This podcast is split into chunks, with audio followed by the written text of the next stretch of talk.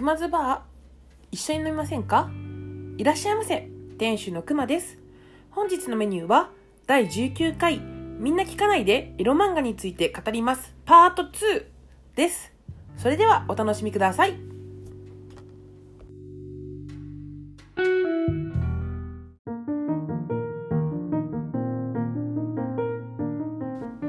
今日はお母さんの誕生日だったので久しぶりにえお母さんにフットネイルをしてきました。いやー久しぶりのネイルアート楽しかったですね。デザインを考えるのも楽しいし塗るのも楽しいですね。その後にランチに行ってきたのですがお母さんに何歳になったのって聞くと38歳と言われました。私が子供の頃にお母さんの年齢が全然覚えられずにえーと、今何歳になったのっていうふうに聞くと聞くたびに38歳って答えてくるので私は、えーとそれを信じてあ38歳なんだって思ってたんですけどある年あれ？なんか去年も38歳って言ってなかったっていうふうに思いましたね。いやまさか未だにね38歳だったとはね驚きですね。はい話は変わりますがえ現在熊津バーでは CM を流させてくださる番組を募集しております。現在ゲームなど CM が流れているところに挟ませていただこうと思うのでお気軽に Twitter のツイートや DM やメールアドレスの方にご連絡いただけると嬉しいです。それと同時にですね、熊津バーでは現在ゲスト出演してさるかしてくださる方を大募集しております。えー、例えば、ポッドキャストで番組を持っていて、番宣がてれがてらにゲスト出演をしたい方や、番組をやりたいけど自信がないという方の練習台として使っていただいても構いません。むしろ使ってください。もちろん、熊が大好きで、熊とお話ししてみたい方、好きなジャンルが被っているので語りない、語りたいなという方も大歓迎です。熊に興味があるあなたも、熊に興味がないあなたも、レッツゲスト出演です。あし、あなたからのご連絡お待ちしております。そして、明日は、なんと、なんと、私の大好きなポッドキャストの番組をやられている大好きなあの方がゲスト出演してくださいます。そちらもお楽しみに。ある日、熊さんのバーを見つけたよ。ちょっとこれは恥ずかしすぎるか。は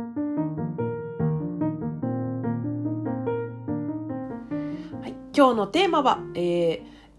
私の大好きなエロ漫画について語りますのパート2でございます。はい、大好評のテーマの2回目です。えー、今回は天爪先生の特集になります。以前のエロ漫画界でも紹介させていただいた天爪隆太先生なのですが、素晴らしすぎるので、もういっそ特集会をしちゃおうと思い、台本を練りに練って挑んでおります。え再度天爪先生の説明をさせていただくと、一番の特徴は、その背徳表現です。放慢、強欲、嫉妬、憤怒、色欲、暴食、怠惰などの欲望の表現が実に見事で中には見ていて辛くなってくるものもあるほどです。ただそれゆえに人間のリアルな表情が見れてとってもいいです。基本的に短編や短い関数で終えることが多く、作品数が多いです。ほとんどのキャラがとても魅力的で、最初は嫌悪するほどのキャラでも、後半に近づくにつれ、なぜか理解できてしまうという不思議な作品が多いですね。えしかも切ないんですよね。いや、これは言葉では伝わらないものなので、なのかなと思いますので、えー、今回の回を聞いて気になった方は、ぜひ購読をお勧めします。ちなみに今回のお話はネタバレを含みます。苦手な方はまず読まれてからの視聴をお願いします。天爪先生の来歴に関しては、ウィキに書いてあった内容を読ませていただきます。え早稲田大学の、えー、サークル、いじけっこ漫画集団出身。ペンネームの天爪龍太は同人誌活動の初期につけたもので、由来は爪が甘くて留年したからだそうです。えー、その後、ペンネームを A、ロマン、我慢、でエロマン我慢に変えて、えー、成人向け漫画の同人誌活動を行い、この名義で商業デビューをしました。TI ネット社で活動を始める際に、別名義にするように求められたことから、再び天爪龍太名義を使用している。成人向け漫画を中心に書いていたが、年上の彼女、えっ、ー、と、年上の彼女と書いて、年上の人で一般紙にデビューしてからは、全年齢向けの漫画を主としております。えー、漫画を描くようになったきっかけは、学生時代に TRPG で遊んでいた際に描いたキャラクターの絵が友人たちからは不評だったため、悔しくて家にあった漫画を真似して絵の練習をしたこと。成人向け漫画ではヒロインである少女の名前はみつこ、その相方の少女が京子であることが多い。映画雑誌の刊末コメント、あ、失礼しました。漫画雑誌の刊末コメントの近況報告に中日ドラゴンズの話題を書くことが多いそうです。とのことです。では、おすすめ作品の紹介をさせていただこうと思います。まずは、全年齢向けのデビューを飾った年上の彼女と書いて年上の人です。あらすじのざっくり紹介です。主人公である伊藤勉は幼少期に女性から性的ないたずらをされたことがトラウマとなり、男性として不能になってしまった人物です。そんな彼は大学でトラウマの原因となった少女と瓜二つの女性、幼いアゲハと出会います。このアゲハなんですが、見た目がめちゃくちゃ幼いんですよね。アゲハは彼の彼の所属する児童文学同好会に入会し、関係コンパの場で年齢が25歳という事実を明かします。お互いに色々と秘密を抱えていそうな二人は、関心を示し合い、ひょんな話から同居生活を始めることとなるのでした。え最初、私はヒロインのアゲハのことがどうしても好きになれなかったんですよね。初対面でかなりいきなり、えー、ベタベタしてきたり、えー、自分の都合で周りを振り回していたり、えー、ロリ体型より私はむっちり体、むっちり体型派なので、私としては見た目も好みではありませんでした。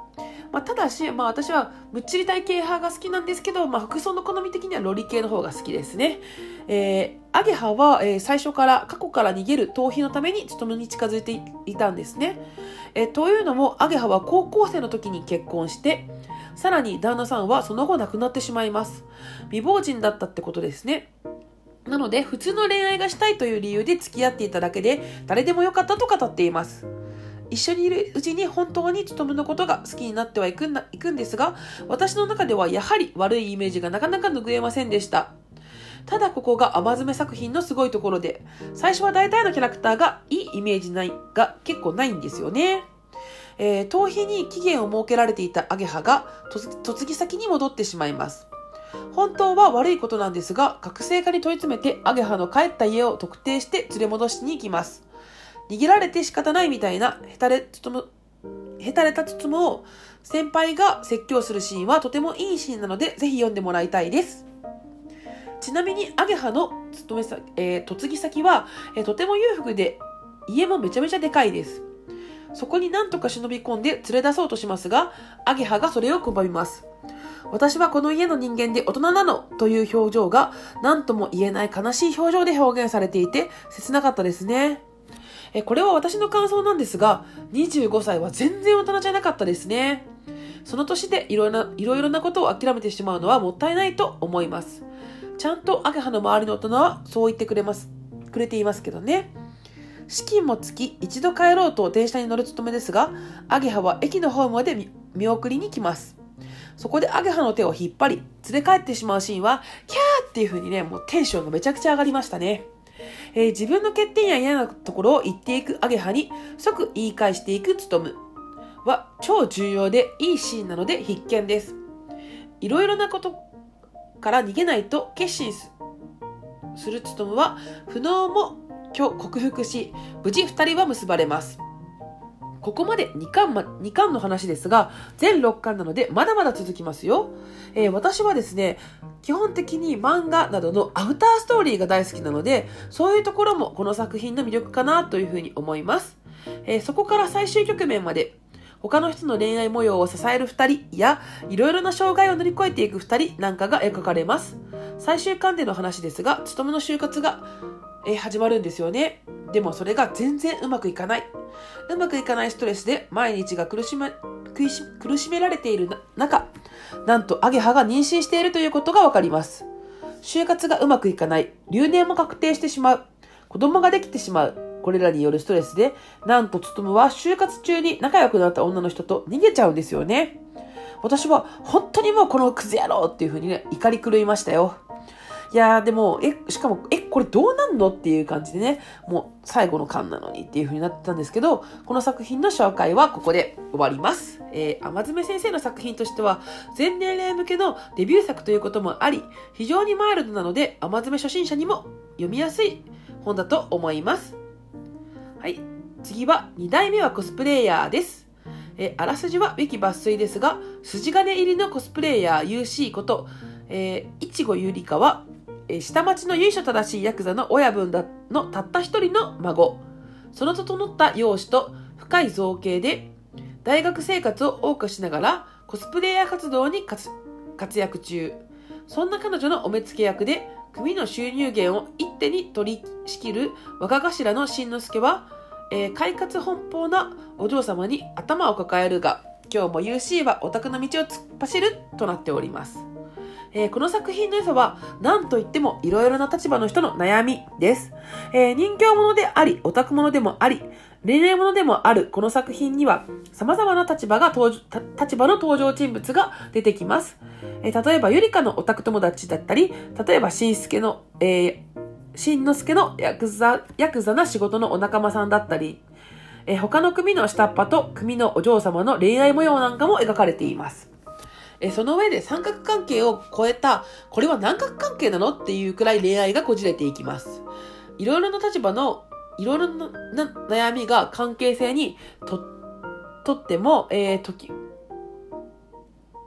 とってもときめいてしまう作品で、えー、誰、誰でも一人には必ず共感してしまうと思います。え名前の通り、ゆりかがいろんなコスプレをするんですが、実際にあるゲームとかアニメとかのオマージュがなんで、それも面白い要素の一つなんではないでしょうかね。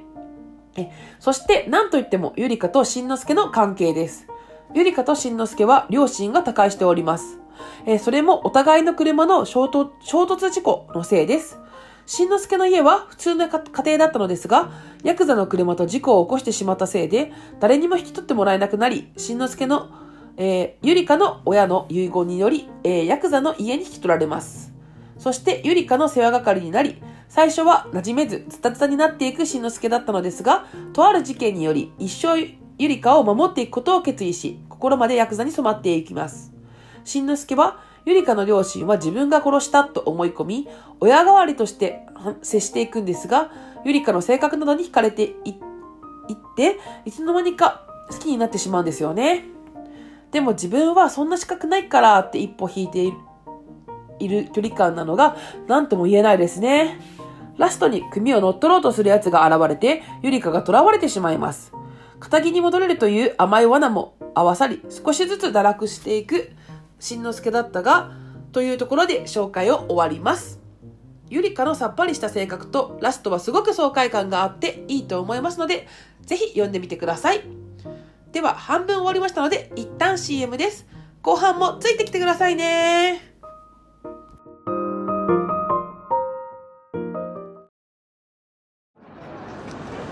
原子の無駄遣い。え？原子の無駄遣い？原子の無駄遣い。ああ原子の無駄遣い。原子の無駄遣い。原子の無駄遣い。原子の無駄遣い。原子の原子の無駄遣い。原子の無駄遣い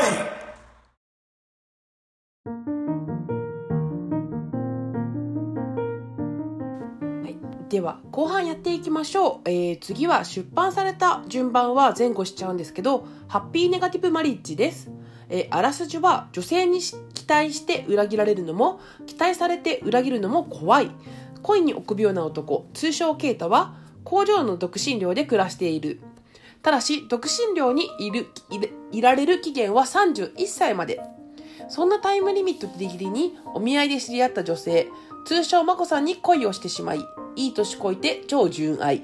甘酸っぱく、ハッピーでネガネガティブな恋が始まるとなっております。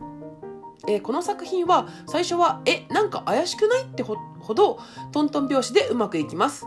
えー、最初の頃は2人ともすごく未熟なんです。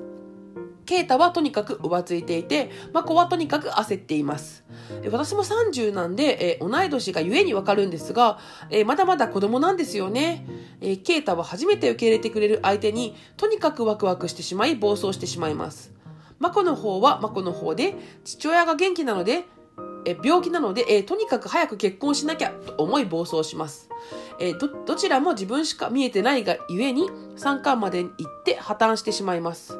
え自分のことを好きでいてくれると思い込んでいたケイタは、マコが父親を安心させるために結婚しようとしていることを知り、誰でもよかったんじゃないかという見当違いの怒りをマコにぶつけ、マコもなぜかそれがいけない、なぜそれがいけないことなのかが理解できません。相手のことを思えない結婚が成り立たないのは誰でも想像できると思います。ですが、人付き合いが苦手な二人は、それらもわからず、えー、に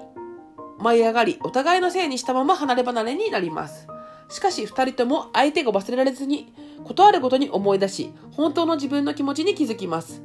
父親の容体が急変し、深夜にマコがケイタに電話するシーンはときめきますね。えー、移動手段がないケイタは、東京から新潟までタクシーで12万もかけてやってきちゃいます。えー、表面的に付き合っていた頃には考えられないような拒絶や喧嘩もいっぱいして、お互いに隠しているような感情も打ち明けられるようになっていきます。誰にも本心が言えないおとなしい性格のマコが感情をあらわにして嫌い嫌いって言っている姿は辛いシーンでもありながら二人の距離がとても近づいていくシーンで大好きです。えケイタは全てが終わった後、居場所も知らせずに移動先の地方先に引っ越し、連絡もつかまなくなってしまうのですが、というところで紹介を終わります。えー、未熟な二人が成長していく様は見ていてとても面白いですね。まあ、勇気づけられたりもしますね。えー、最後は二人とも別人っていうくらい変わっていますからね。必見です。はい。え最後は私の一番好きな作品で一番関数も多いナナとカオルです。えあらすじはウィキ抜粋です。え高校のヒロイン、高校生のヒロインのちぐさナナと、えー、ダメ生徒の杉村薫はマンションが隣同士の幼馴染です。えー、薫は趣味の SM の妄想に明け暮れていたが、そんなある日、ナナがふ、ふとしたことで薫のコレクションのボンテージ衣装を着てしまう。それをきっかけに、ナナとカオルの秘密の息抜きが始まったとなっております。さて、一押しの作品の紹介です。はっきり言って、この作品の紹介のために、甘爪先生の紹介会をやっているみたいなもんです。えー、高校生と SM の組み合わせがとても背徳的です。あらすじで説明した息抜きというのは、要は SM のことですね。え SM をすることで肩の力が抜け、夜もぐっすり眠れたり、え、悩みがなくなり、目の前のことに集中できたりし、そのおかげで成績が良くなるので、息抜きと称して SM を求めるようになります。えー、学年の中でもかなり煙たがられている、えー、SM 趣味が気持ち悪いと有名な、えー、成績も下位の薫と生徒会副会長であり、テストの点も常に上位で、運動もできて、綺麗でとにかくみんなに頼られる7というコンビで、近年稀に見るデコボココンビです。えー、この二人は幼馴染でマンションの隣の部屋に住んでいます。ナナの親もカオルの親も親しく、えー、忙しくあまり家にいません。えー、なので基本的に息抜きは家で行われます。え外でもありますけどね。えただし、カオルはナナが好きすぎるため、危ないことは絶対にしません。事前にシミュレーションを繰り返し、絶対に危険がないようにと準備をしています。S である薫が M である7のために奮闘する姿はとても愛らしく、この作品のねじ曲がったテーマとは逆にとても優しい純粋な気持ちにさせてくれます。えー、7は非常に私好みの見た目なので毎回大興奮して読んでおります。えー、この作品だけ好きなプレイシーンをいくつか挙げようと思います。えー、関数順なのでおすすめ順ではないです。えまず1巻初ボンテージ。えー、ナナが誤って薫の大事なボンテージを着てしまい、えー、鍵をナナが壊してしまいます。どうしようもなくなってしまったので、えー、ナナのためにボンテージを壊すことで脱げるようにしてあげます。初々しい感じがとても可愛く好きなシーンですね。はい、次は、えー、2巻、縄、縄をし、縄写真集。えー、縄で縛ったナナの写真を撮るというプレイです。えー、ナナが自分の欲望の自分の中の欲望に少し気づいてしまうというシーンです。え最初に私がエロいなーっていうふうに思ったシーンでもあるので、えぜひ読んでみてください。えー、甘妻甘爪先生の表情の、え作り方がめちゃくちゃいい感じです。はい。次は、えー、4巻のスパンキングです。えー、カオルが憧れのスパンキングでテンションが上がってしまうのですが、ナナのことを考え、自身も痛みを伴う平手で行います。え、これがかなりのエモポイントですね。え手の皮よりお尻の皮の方が分厚いので、叩える、叩いている側の方が痛いんですよね。平手でやりきった薫ですが、えープレイ中の言葉攻めでナナを悪い子だと言ってしまったことに対して後悔して、えー最後の最後でナナが頑張っていることも、頼られていることも、好かれているのも知ってるとフォローするシーンは感動的ですね。はい。次は、えー7巻の肉の塊です。えー触覚以外の触覚っていうの触触っていう字が、えっ、と、触れるっていう字の触覚以外の全ての感覚を奪い、7を肉の、肉の塊としてしまいます。えー縛ることで7を手に入れた感覚に陥りますが、それは縛ったことにより、香るサイズの7であることを自覚してしまいます。そして、そのサイズの7を手に入れたことで、カオルは自分の中の等身大の7が欲しいという欲望に気づいてしまいます。プレイ後半でナナの友達が家に押し押しかけてくるんですが、えーこのシーンはとても感動的なので、ぜひ読んでもらいたいです。私は泣きました。はい。9巻、犬ですね。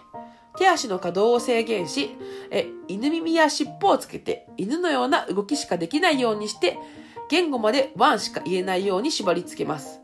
自分、えー途中まではうまくいっていたのですが、アクシデントが起きてしまい、カオルが先に耐えられなくなってしまうのですが、えーナナが自ら戻ってきて、プレイを続行させるという、二人の絆の深さがわかる、とても素敵なシーンです。はい、次は、えー11巻のマスクですね。えーナナはとても気遣いができ、自分の意思をねじ曲げてでも周りに合わせようとします。いろいろなことが重なり、自身の限界値を超えてねじ曲げた結果、ナナは笑顔が顔に張り付いてしまう。い、薫にさえ本心を明かすことができなくなります。そこで薫が考えたプレーは、顔を完全に覆うマスクをつけ、ただただ辛い攻めを行い、本心をすべてさらけ出し出してもらうというものでした。しかし、ナナの顔に張り付いた笑顔のマスクは手、手ず、手形、えー、手、すいません、失礼しました。えっ、と、手強く、えー、叩こうが冷たい水をかけようが全然壊れません。え何をしても届かない薫は抱きながらナナを抱きしめます。きつい縄の縛りは、強いスパンキングや辛い水攻めでも壊れなかった笑顔のマスクは、えー、薫の全身により優しい縛りによって壊されました。すべてを出し切った二人の安堵の顔はとても素敵なものでした。はい、次が、えー17巻の金箔章ですね。顔にマスクをつけて観客の前で縛ります。しかし、いろいろな思いを前に縄を使ってうまく縛れない薫。まだまだ大丈夫だと言ってくれるな、ナナでしたが、えー、薫は突然縄をほどき始め、スタッフに紙とホチキスを要求します。えー硬い縄じゃなく、ペラペラの紙で縛り、薫がこの紙が破れたらショーは終わりだと言い、終わらせたくないならば、なんとか紙が破れないように動きます。物理的な縛りではなく、精神的な縛りとなったわけですよね。ボンテージとマスクをつけ、紙とリードで支配されている姿は、非常に妖艶で素敵な、素敵でしたね。最後の言葉のない会話で、え今まで二人の積み重ねてきた絆の集大成のようで感動的なシーンです。いや、もうこれはですね、なかなかね、言葉では伝えきれないものですね。ナナとカオルは全、えー最長の全18巻ですね。えー外伝としてブラックレーベルが全5巻出ております。ぜひぜひご購読をお勧めします。えー以上で4作品の紹介を終わらせていただきます。えーどれもエッチで素晴らしい作品ばかりです。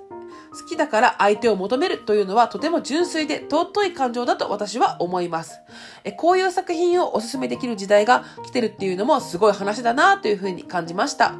え短い関数ではありますが、他にもおすすめ作品はいっぱいあります。皆さんの一押しの漫画家さんがいましたら、ツイートや DM で教えてくださると嬉しいです。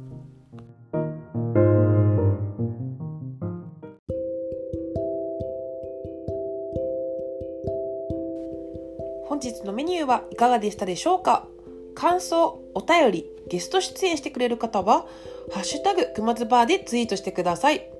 ハッシュタグのくまずバーは全部ひらがなです。そして、くまずバーのメールアドレスもついにできました。読み上げます。k, u, m, a, z, u, b, a, a at gmail です。くまずバー gmail です。え DM の方も大歓迎です。またのご来店お待ちしております。ありがとうございました。